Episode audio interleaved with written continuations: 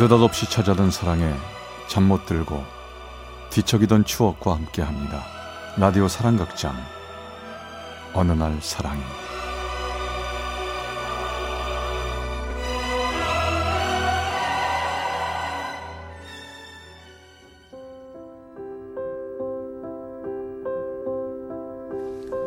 어느 날 사랑이 제94화 박하사탕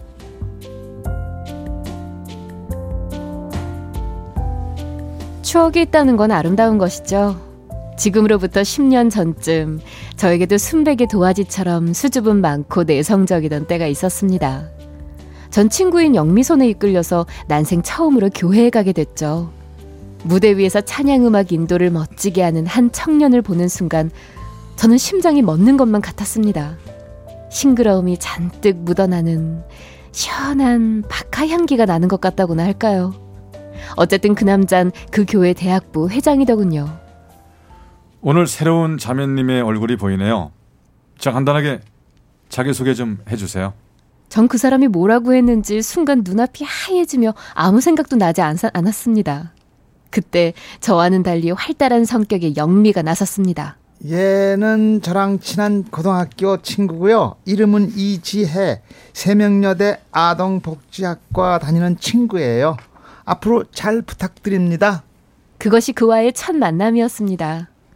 시간이 지날수록 그를 향한 제 사랑은 점점 더 커져만 갔고, 그럴수록 겉으로 보여지는 제 모습은 더더욱 소심하고 바보 같았죠. 매주, 아니 일주일에도 몇 번씩 저는 교회 일을 핑계 삼아 그와 마주칠 방법을 궁리하곤 했어요.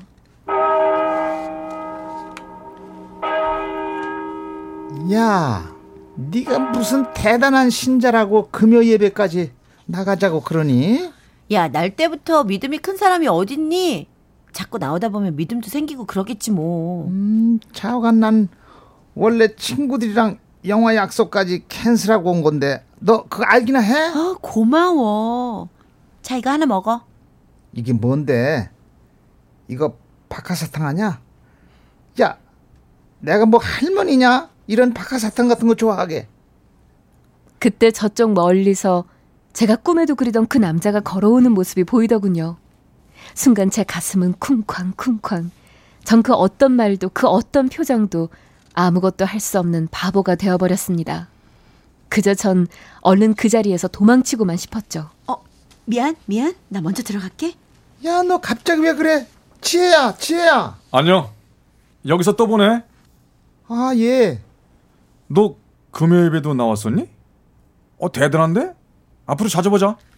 아, 그게 아니라요. 실은 제 친구가요. 어? 야, 그거 웬 박하사탕이야? 너 박하사탕 좋아하는 거 어떻게 알았냐, 내가? 설마 그거 나 주려고 가져온 거야? 아니에요, 실은요, 이게요. 아, 그래, 고맙다. 잘 먹을게. 아니, 선배 주려고 가져온 게 아니라니까요. 에이, 아니, 이게 뭐가 아니야. 너 괜히 쑥스러우니까 그런 거지?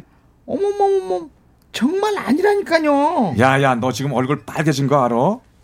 너 손머슴 같기만 한 줄 알았더니, 하하, 꽤 귀엽다, 어?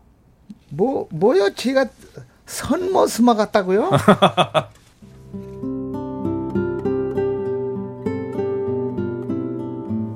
그렇게 다정히 웃고 있는 두 사람을 멀리서 숨어서 바라만 봐야 했던 제 마음은 너무나도 씁쓸했습니다. 근데 사람 눈은 다 똑같나 봅니다. 저를 빼고도 그를 좋아하는 여자애들은 정말 무수히 많았습니다. 그렇게 저 혼자 가슴앓이를 하던 어느 날 그에게서 갑자기 전화가 온 겁니다. 지혜야, 나 준석이. 한 주간 잘 지냈어? 어, 어 웬일이야? 야, 너 노래 잘한다며? 영미한테 들으니까 너 고등학교 때 합창반도 했었다고 하네. 너 혹시 나랑 같이 교회 찬양단 해볼 생각 없냐? 찬양단이요? 저 그런 거 한 번도 안 해봐서 아니 그리고 성가곡은 아는 곡도 별로 없고 아, 그런 건 걱정하지 마. 내가 성가대 반주하거든. 앞으로 내가 잘 가르쳐 줄게. 정말요? 그럼. 그리고 너도 뭔가를 맡아봐야 친구들하고도 더 친해지지 않겠어? 교회 적응도 잘하고 찬양단 해줄 거지? 전 못 이기는 척 그의 제의를 받아들였죠. 그는 매주 연습을 마치고 나면 우리 집까지 절 바래다 주곤 했는데 전 그 시간들이 얼마나 행복했는지 모릅니다. 그러던 어느 날 저는 학교 계단에서 발을 삐었는데 다리가 아무리 아파도 그와 만날 생각에 전 성가대 연습을 갔죠. 연습이 끝나고 제가 다리를 절며 걷는 모습을 보더니 그는 다가와 이렇게 말하는 겁니다. 야 다리 다쳤으면 그냥 한 주 쉬지 그랬어. 집에까지 어떻게 가려고 그래? 괜찮아요. 뭐 그렇게 심한 건 아니에요. 심하지 않긴. 야 안 되겠다. 자 나한테 업혀. 집까지 데려다 줄게. 뭐 여기서 얼마 안 되잖아. 어, 아니에요. 안 그러셔도 돼요. 아 괜찮아. 너 정도는 거뜬해. 어서 업혀.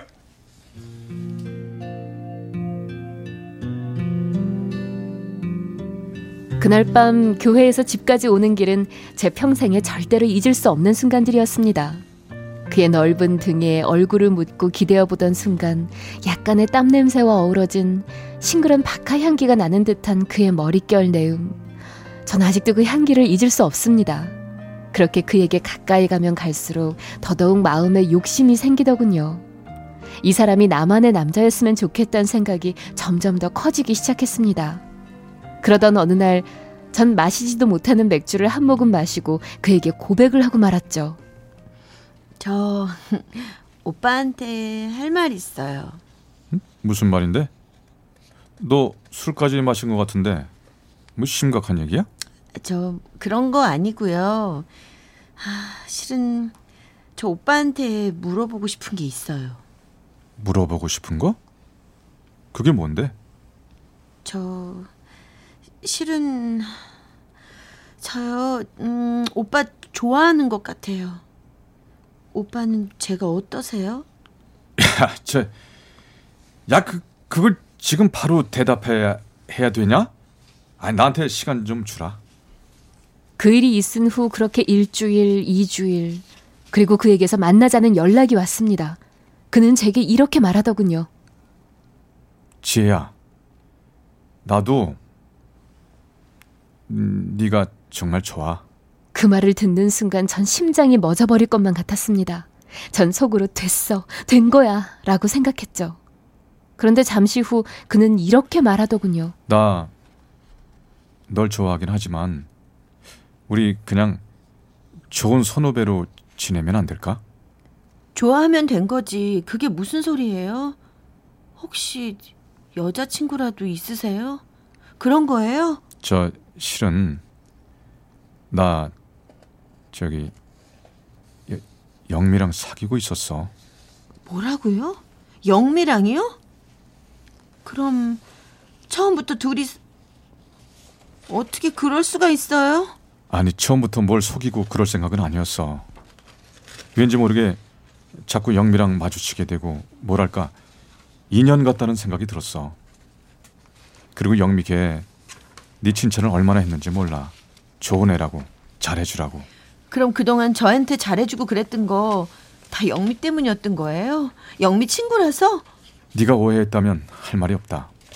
하지만 일이 이렇게 돼서 영미도 요즘 많이 힘들어해. 그건 너도 좀 알아줬으면 좋겠다. 그는 그 순간에도 영미 걱정을 하며 제가 영미를 미워할까봐 걱정하더군요. 지금껏 가슴 졸이고 애태워왔던 저의 첫사랑의 끝은 그렇게 아리고 아팠습니다. 밤새 입을 뒤집어 쓴 채로 펑펑 울었던 기억이 아직도 생생합니다.